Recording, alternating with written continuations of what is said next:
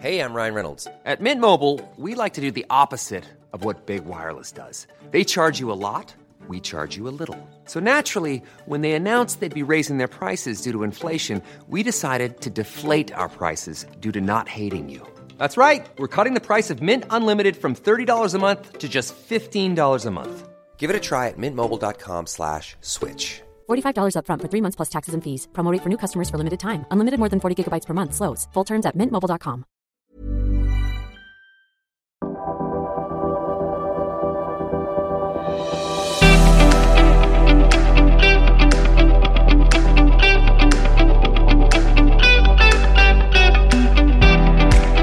am not a massive proponent of transparency and consent uh, as a fundamental way to control privacy or data management. transparency on data protection and privacy and consent sometimes can be a bit of a chimera because it's almost impossible for consumers to take active control of their data and of privacy because it's just we're just engaging with the digital world so much. Misinformation is actually part and parcel of how a state behaves at times. China, Russia, plenty of countries prefer this idea of cyber sovereignty, of these digital walled gardens, of control. We're going to feel very uncomfortable as a society because we are going to feel like we're constantly under attack. And in theory, that's true, but we need to be careful how we're d- defining attack. Countries that are sponsors of these types of attacks might think twice because they might not only openly open themselves up for having their troll farms shut down, um, but also potentially up to and including missile strikes. The, the, use of cyber and kinetic together, whether it was in Georgia, whether it was in, um, Ukraine, or what's happening now in Israel and with Hamas. I mean, this just I think just this just shows the future. So we have to prepare for it now.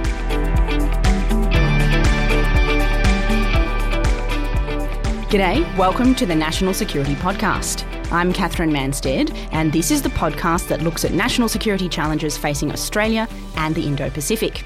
This podcast is brought to you by policyforum.net and the National Security College at the ANU.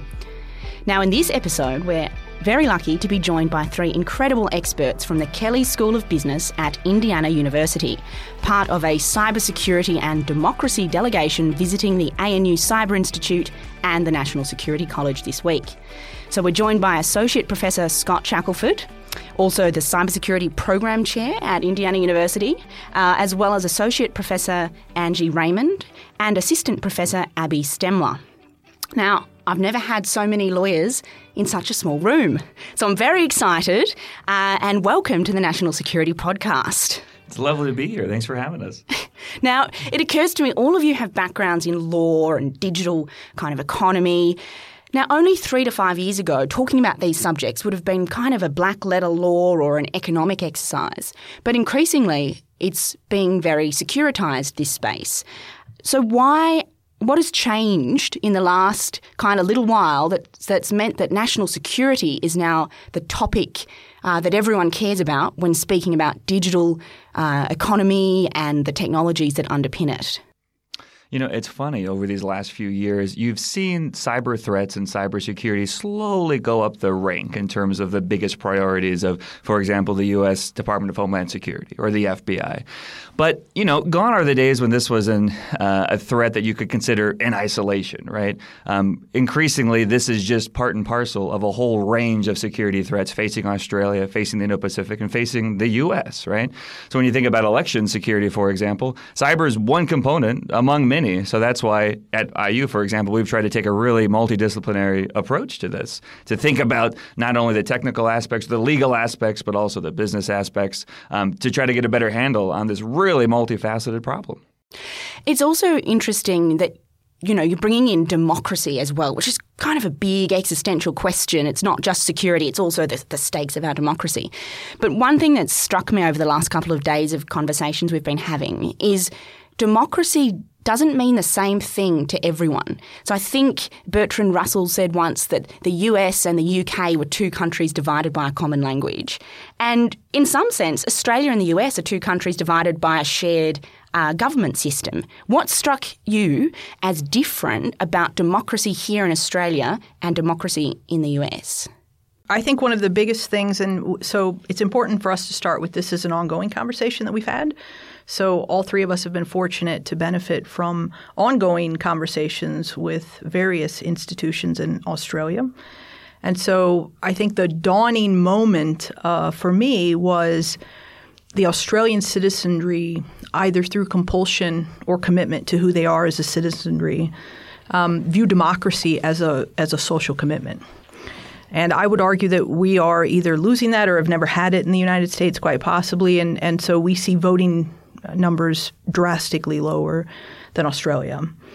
And so I find that to be one of the key the key issues when we talk about democracy is we hold tight to this idea of democracy, but they are actually substantially different between the two countries.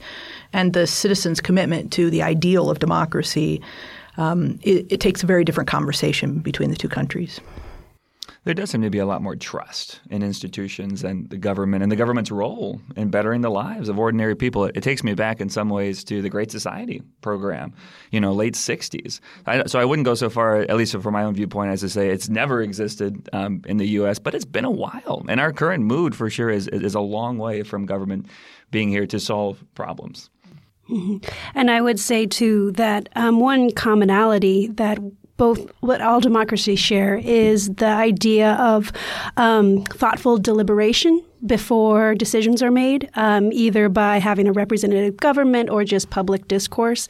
And that is the common threat we see today in terms of misinformation and the use of you know, uh, digital platforms to communicate broadly to a wide variety of people that can come that can be fueled by data and um, facts that aren't actually facts. Um, and so that is the big challenge that we see both I guess all countries that are trying to have an informed citizen, citizenry. I just want to take you up on that, Abbey, because I know you've written a lot about kind of digital platforms and the, the risk to deliberative democracy. We spend a lot of time in national security circles looking for the outside threat, the authoritarian regime wanting to game our democracy. But you've written a lot about the inside threat, new, new ways of power corrupting democracy from within. Uh, why is this such an important issue at the moment? I think it's an incredibly important issue to think about how our um, kind of monopolies, our digital platforms, Facebook, um, you know, YouTube to a degree, um, which is owned by Google. So we see these platforms have incredible capabilities that, you know, government and I think normal people don't quite understand. So it's the kind of unlimited potential to influence. And fortunately, though I'm not quite sure, our um, industry, our companies, especially those that originate in the United States, um, try to not be evil, um, so to speak, though uh, Google has changed that slogan. And so we are just kind did, of. Did they change it to something else, like "Don't I, be very evil," or is that just kind of retrenched it and they don't have a slogan now? I, I, I don't think they, they have. have not replaced it. They don't. They don't think it's they have replaced it, but they okay. have um, revoked it. um, and so the capability for doing bad things is there. And so when we see countries, uh, we see you know state-owned enterprises or state or collaborative enterprises. So I think of China. Um, you have the potential to really control populations. You also have the potential to um, allow other actors to influence. So if we don't have a solid gatekeeping function among um, kind of the participants on these platforms, which is completely controlled by the platforms, then we really are setting ourselves up for um, failure because you know while we want to assume the best in all people we know from history that that is an unlikely um, you know ideal I guess that brings me back to the character of our respective democracies. If our listeners haven't read it, Rebecca Huntley has written an excellent quarterly essay on what Australian values and the Australian democratic system means these days. And one of the points she raises, and other people have made this too, is that Aussies are a bit more comfortable with government regulation and government intervention if we're broadly comfortable that it's you know, it's fair and it's for the better of the country. And that's a bit different to the American approach to regulation, particularly for the tech sector and for innovation. Do you see now that there's a collision of, of economic factors, but also these national security factors and, and kind of the protection of democracy? Will America change here? Are we seeing a shift? Mm-hmm. I think we are already changing, um, you know, especially uh, at the state level. I would agree to an extent. Um, one of the constraints of American government intervention is, of course, our Constitution. So um, we think about First Amendment protections, which um, very much influence what can what we can do. Um, so we think about gun control, for example. We are constrained by a constitutional amendment or the interpretation of the Constitution uh, that really prevents us from kind of acting in our own best interest. You mentioned states, though, Scott. I know California, for instance, has mm-hmm. taken some pretty bold steps in yes. terms of privacy and data protection. Mm-hmm. What else should we be watching for? But they're not US? alone, right? So you're referring to the new uh, California Consumer Privacy Act, which is coming into force next year. Um, and this isn't quite like GDPR for listeners who've been following developments in the European Union. This is the General Data Protection Regulation, which, you know, to oversimplify, puts consumers very much in the driver's seat for how they want their personal information shared and utilized. Um, the CCPA in California isn't so much about controlling your data, but it's at least a radical transparency statute, so you know what's happening um, with it. It's an important point because by default, if Congress doesn't act, um, that that will become increasingly the default across the U.S. And there's already eight states that have you know various stages in considering similar legislation, and some have already passed. So Ohio is, for example, in the Midwest, not exactly a liberal bastion, um, already has a new law that, for example, if companies comply with various privacy and security frameworks, then they're given a liability shield after a data breach, right? So it's not the case that just because we have some aversion, in, particularly in the U.S. Senate right now, to more comprehensive privacy or cybersecurity or election reform legislation, that things aren't happening because uh, particularly at the state level, there's a lot of experimentation taking place. To bring Angie in on this point, though, I know you've written a beautiful article with a very wonderful title of "The Consumer as Sisyphus."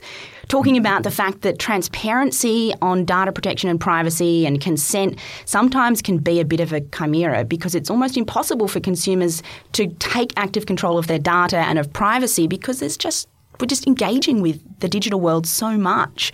Do you think that transparency and consent is the way to go, or are there more steps we need to take to protect and secure data? So I'm very much. Oh, thank you for the compliment. First, um, that's one of my favorite articles. It's a great title. Um, thank you.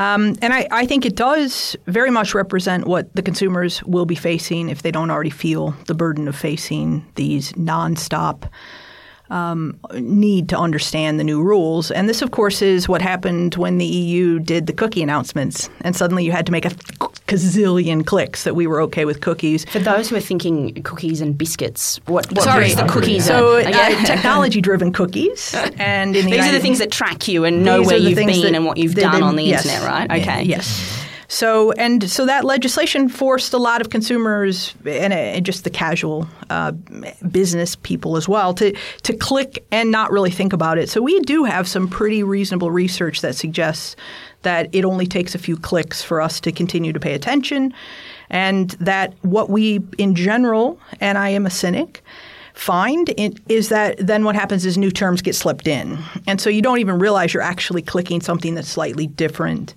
And so I am not a massive proponent of transparency and consent uh, as a fundamental way to control privacy or data management. I do think we need to start rethinking about how we design.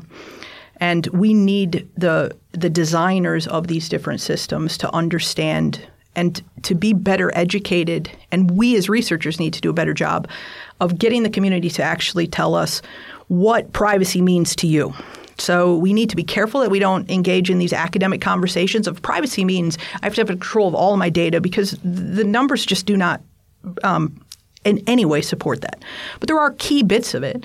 And in those instances, then I suggest there has to be, um, there's a lot of different sort of vogue terms for it. So I, I certainly don't want to advance any of those necessarily, but uh, I do think we need to take a new design approach that understands how a human interacts with the technology and recognizes how that entire process.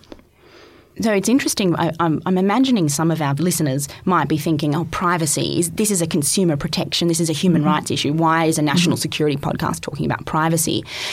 One of the interesting things about data and privacy protection is that increasingly it's kind of also very much about national security. And mm-hmm. I'm thinking in particular about the so called global AI race. Uh, data powers that, and consumer data often powers that.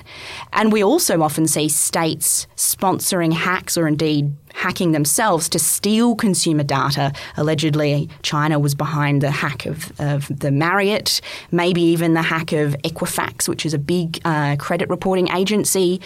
Why is data so important to, or is it so important to this global AI race? Is the global AI race framing even really legitimate way to be thinking about this? Uh, what's what's the view in the room on that? So AI is um, sort of this global term that actually needs to be divided more narrowly. And so most of what the the average person would think of as AI is probably closer to either automation or machine learning. Or HAL, the killer robot. Yeah. yes. Space Odyssey. yes. Another favorite article. Thank you very much. Um, and so the uh, so that's how data feeds it. The, the algorithms that stand behind the machine learning is it learns by the data that it gathers.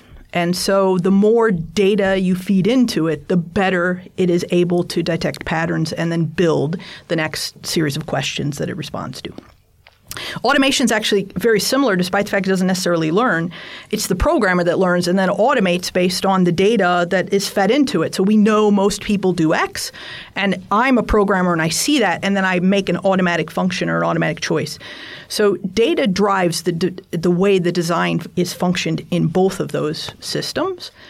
And um, so there's there's concerns with that, obviously. So the race is to have enough data that you can build these very knowledgeable um, machine learning programs. And we're seeing that surface, for instance, in the US China trade talks at the moment.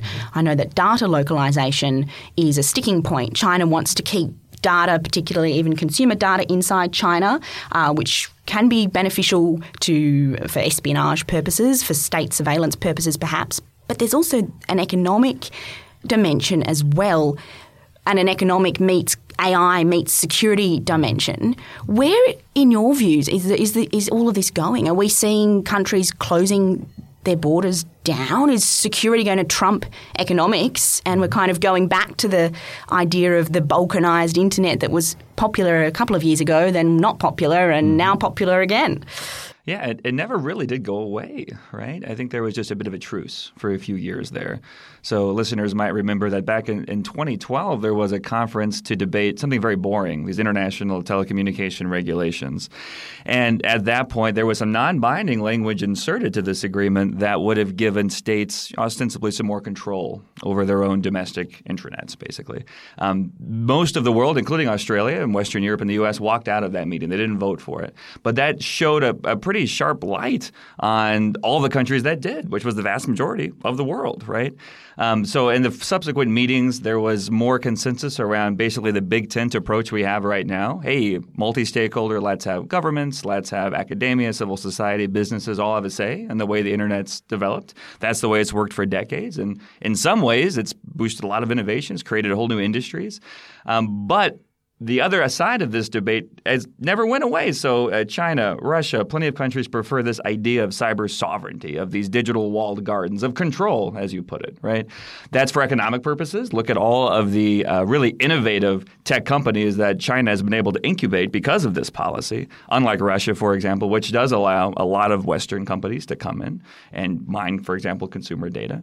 Um, so there is a national security, there's an economic angle to that. And the interesting thing is now looking forward, particularly particularly with the U.S. a little bit more absent from a lot of these major internet governance discussions. Um, who are the big proponents of the kind of the multi-stakeholder status quo that we've all grown up with, right? Because it's by no means the case that the internet in 2119 is going to look much like the internet in 2019. There's no reason that it can't be you know, maybe not balkanized to the extent of 194 intranets, but we are headed to a world uh, because of the AI race, because of 5G, where there could be two different visions of the internet. There could be a vision based on control, based on sovereignty, based on tracking people, not just within China, but across a whole range of countries to which China is exporting some of these technologies, and a freer version of the internet among the rest of the world that's more comfortable with this cacophonous kind of multi stakeholder status quo. It's interesting too when we talk about data, we think ones and zeros economic benefit, but there's also the ability of data as information to be used as a tool of manipulation and narrative control. And in a post 2016 US election Russian interference world, do you think that the US is as committed to the idea of uh, the internet is kind of free and open as it was before 2016? Well, when you read the National Cybersecurity Strategy of the U.S., which is, is only a matter of months old, it does still at least play lip service to an open, secure, interoperable, and free internet, right? To which we would think certain internet freedoms attach, like freedom of association and freedom of speech. Now, the extent to which we actually you know, push that agenda worldwide is up for debate. But when you look at the actual policies coming out of the current administration, it's remarkably in line with what we saw from the Obama administration, for example. There hasn't been the sea change we've seen in other policy areas. In other words, when it comes to internet governance and cybersecurity. Now, you know, day in day out, though, um, officials at a lot of levels just just aren't as engaged, though, in these discussions. Um, so it's going Hey, it's Ryan Reynolds, and I'm here with Keith, co star of my upcoming film, If, only in theaters, May 17th. Do you want to tell people the big news? All right, I'll do it. Sign up now and you'll get unlimited for $15 a month in six months of Paramount Plus Essential Plan on us. Mintmobile.com slash switch. Upfront payment of $45 equivalent to $15 per month. Unlimited over 40 gigabytes per month. Face lower speeds. Videos at 480p. Active Mint customers by 531.24 get six months of Paramount Plus Essential Plan. Auto renews after six months. Offer ends May 31st, 2024. Separate Paramount Plus registration required. Terms and conditions apply if rated PG. It'd be really interesting to see what happens, for example, right now at the UN with the group of government experts, which has been an ongoing process of now 15 plus nations talking about, for example, how international law should apply to cyberspace, right? So we'll know more. Uh, the last time we tried this in 2017, that whole thing fell apart. We could not agree. Um, so if we can this time around, that would be a very positive step forward. Um, but time will tell certainly when uh, your Vice President Mike Pence was in our neck of the woods late last year, he reiterated the free and open commitment to the internet. And at the particular summit he was at, got one of the biggest rounds of applauses um, of his speech, I understand. So, yes, certainly it's still there in the policy. You have to question, though, whether or not we might see that change in the future, uh, mm-hmm. uh, for better or worse, as more and more uh, countries use information operations and information manipulation as part of their defence and security strategies. Mm-hmm. On which point, I guess it's a good time to turn to the Australian election, which you all will have heard about. It's coming up next week when we are talking about elections these days, we can't stop or can't help but talk about fake news as well. And just in the last couple of days, we've seen a lot of controversy over a particular app uh, that about two and a half million people use in Australia, which is WeChat. It's owned by Tencent, one of those great Chinese companies you were talking about before, Scott. There's allegations from both parties that there is fake news uh, circulating on that uh, uh chat app. The Labor Party says that there are malicious rumours, maybe even circulated originally by Liberal Party sources, while just this morning it's come out that perhaps Chinese media has been uh, quote unquote mocking Australia and the Prime Minister in WeChat posts. What is your take on the extent to which we should be worried about one, a Chinese company's app in Australia and in the public discourse, and two, this broader question of disinformation, fake news, however it is you want to put that point? I can comment. Um, the first thing that I think it's important that we don't impose or always assume that certain conversations are new merely because technology is the, the the, main medium that it's traveling through. And so, you know, one of my favorite institutes um, to walk around is, of course, uh, in the UK, which has a very famous uh, Winston Churchill goose in front of it. And it, it talks very much about the idea that misinformation is actually part and parcel of how a state behaves at times. And whether or not that is something we want to accept is something we should question. So please don't misunderstand. I'm not necessarily supporting that. It is, however, the case that it is not new that other entities share misinformation. We have tons of examples throughout history. And, the, and I frequently say, I wonder if we're asking technology to do a bit too much. And so we have seen responses from several states to misinformation that may or may not have influenced Brexit, for example, uh, the Brexit based election, um, where now they're trying to create a resilient uh, citizenry who understands and can better identify when fake news is present, has a little bit more of a critical eye, and is not necessarily. Um, in sort of the technology driven biased world that just assumes whatever is spit out from something that I can Google search is necessarily true. And the teaching, in my opinion, this is not the end of the conversation, but we certainly need to get people to begin to realize that the internet is not like put, picking up the New York Times, that we are not still in the days where there is a gatekeeper for certain types of information that it is actually a Google search away, which allows anyone to, quite frankly, even mimic parts of the New York Times, one would yeah. assume um, adding to that, um, so the idea that we can make citizens better critical thinkers and um, better able to assess what's real and what's not real, um, the great challenge to that now, and what I think fundamentally changes um, this point in time, um, fr- or distinguishes this point in time from pa- the past, is that with data aggregation and personalization, these um, bad actors are able to predict and manipulate user behavior.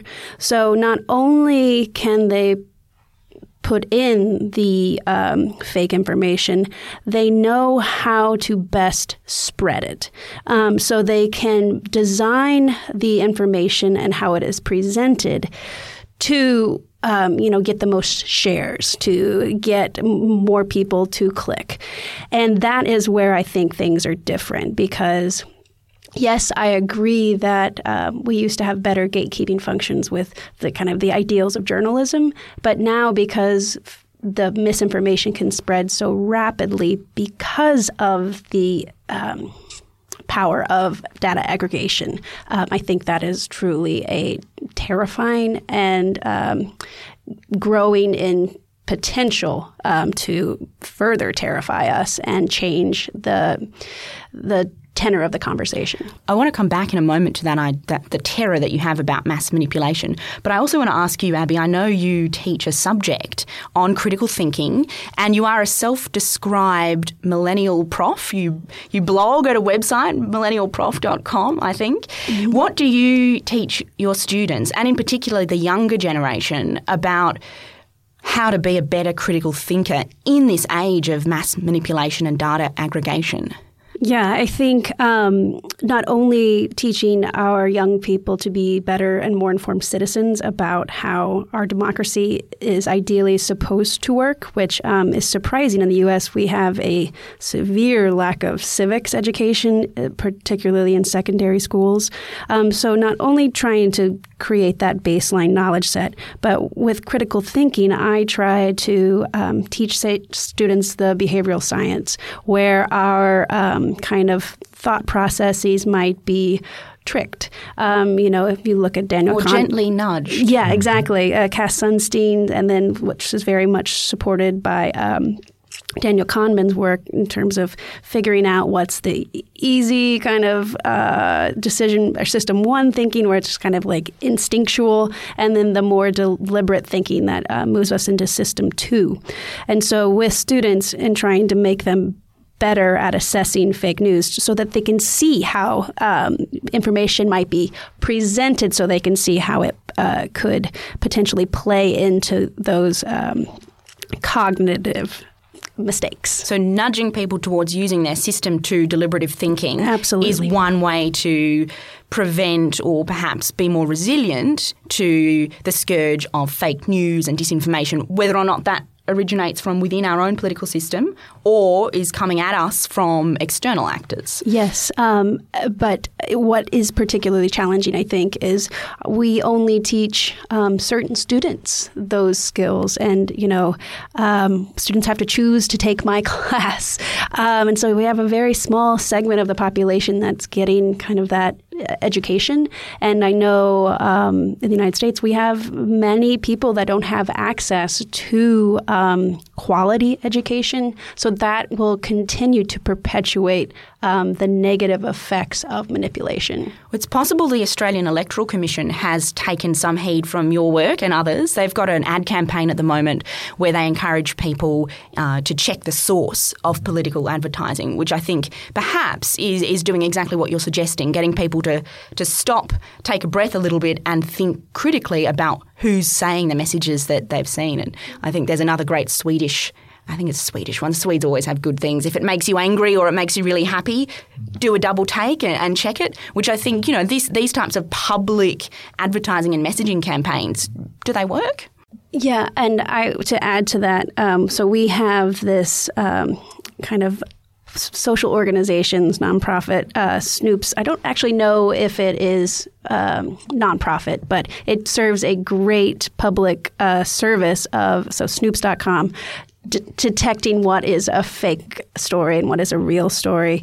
Um, and so I would ideally love to see a government organization fact check for citizens so they can easily figure out um, what is good information, what is bad. But the problem with that, and sorry, I'm such a Debbie Downer, is that there's a lot of mistrust in government news. Um, so, depending on which political party in the U.S. is in control, there will be a lot of skepticism by the opposite party. Um, and so to trust the government's kind of take on what is real and what's fake is uh, going to be a challenge, particularly in the U.S. under this administration. That's a good bridge to zoom out our lens uh, again a little bit to this broader question of the global information wars and, and, and information context, uh, contest. Because you mentioned the idea of fact checking. In Australia, the ABC, our public broadcaster, does do fact checking. Now, interestingly, the ABC also was recently banned from. Uh, platforms in China, uh, allegedly because its reporting was too quote unquote aggressive towards China.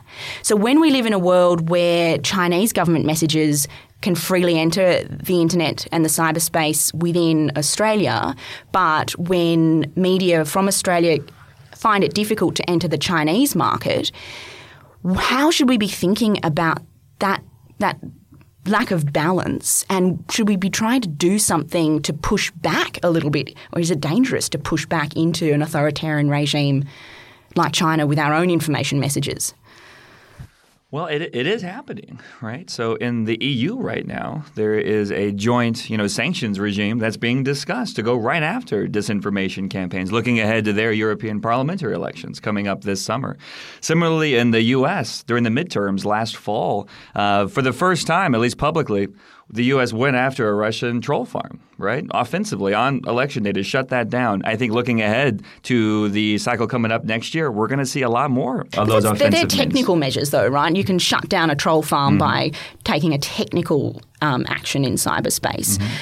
Is that a bit different to pushing a counter narrative or or push or opening up the information domain inside Russia or China to let either state sanctioned messages or indeed just local messages bubble to the top. Is that is that a bridge too far? I think it's just one component of an all the above approach to this. So pushing back technically, sure. Um, collective sanctions, if that doesn't work, sure. Um, K through 12 or primary school education on basic cyber hygiene and being able to spot these disinformation campaigns, like being rolled out now in Finland and Sweden, and Italy, even the UK. That is a part of this as well. Um, so there's there's not going to be one you know panacea or a magic bullet here to, to get a handle on all aspects of this problem. Um, but you know I think there's a lot that can be done, uh, and some of which is being done, which is great. One thing in particular I think we need to do a much better job of is international information sharing between democracies, right? Because we're all sh- facing common threats, whether they come from internet platforms or authoritarian governments. Um, and there's a lot of cybersecurity best practices um, that we can teach one another. One of the big projects that our students who are here with us now are working on, we're looking at small Pacific Island nations and seeing how they're dealing with some of these same challenges. Um, so, you know, pushing information out to not only other advanced democracies, but also emerging and in some cases relatively fragile democracies, I think is is imperative and is an important part about entering a world that we can be happy with and that our kids can be happy with. Do you have a sense of what the escalation dynamic looks like, though? If you're saying kind of all options on the table, cyber, information, um, etc., do we should we be thinking carefully about what that looks like and how it might be perceived by other countries? It's a recipe for instability. Absolutely. Is it unavoidable? Is it kind of the, the recipe that we have to have? I would argue that one of the new things that uh, the mass introduction of technology everywhere from our pockets to our wrists has has done is pushed us to think of responses in a much quicker way. And historically, you know, lawyers, Sal sitting here, would say that you know something happens and then we take this very proactive but also type responsive sort of long process to, to push regulation. And with the widespread use of technology and, and the different attacks that can happen, it's sort of like whack a mole. And until we get a little more comfortable with having to whack the mole and then look for the next threat and continually come up with the new idea of, of how to how to uh, uh, take on this attack, um, we're going to feel very uncomfortable as a society because we are going to feel like we're constantly under attack. And in theory, that's true, but we need to be careful how we're d- defining attack. Um, and one of the ways, in my opinion, that we we do uh, improve that dampening of that fear is to have a resilient citizenry who does have the tools in place to take away things that we know are more pervasive. But I do think there is an escalation element to it. Uh, it's a it's an it's a at least an uncomfortable place for me to be at. In the last week, we've seen multiple internets shut down on elect- around the elections. Um, I, I personally don't really think that's. First of all, I don't think you well, no, the numbers actually suggest people do decide on the way to the polls. Sort of sad. Um, but with that said, I'm not sure that's the right response. I don't think you'll see the United States ever literally shut down the internet because we have an election on that day and we want to just stop the spreading of misinformation. Um, because there's arguments against that's the human rights argument, right? If I should be able to to to engage in this social community conversation that says I was denied the right to vote and this is fundamental. So shutting down the internet stops that discourse. But to me, that's an ultimate level of ex, you know of that escalation response. So I fear any time we we take the approach of shutting something out or using a sledgehammer to to push our way in, that that will ever lead us to a place that we where we really want to be for very long. So we're in an age of whack-a-mole, instability. We've got distress yeah. over here about the platform power and the mass manipulation. We're really quite an optimistic bunch. Um, I know we're, we're short on time, and I do want to ask one final question, and I'm not sure it will raise the tone of, of, of optimism. We're talking a lot about the kind of information aspect of, of cyber power. I want to take us back now to the hard pointy edge of kinetic cyber attacks and, and the, the, the more wary aspects. Just this week, we've seen uh, Israel, the IDF in Israel, uh, say on Twitter, I believe they announced their action that they had.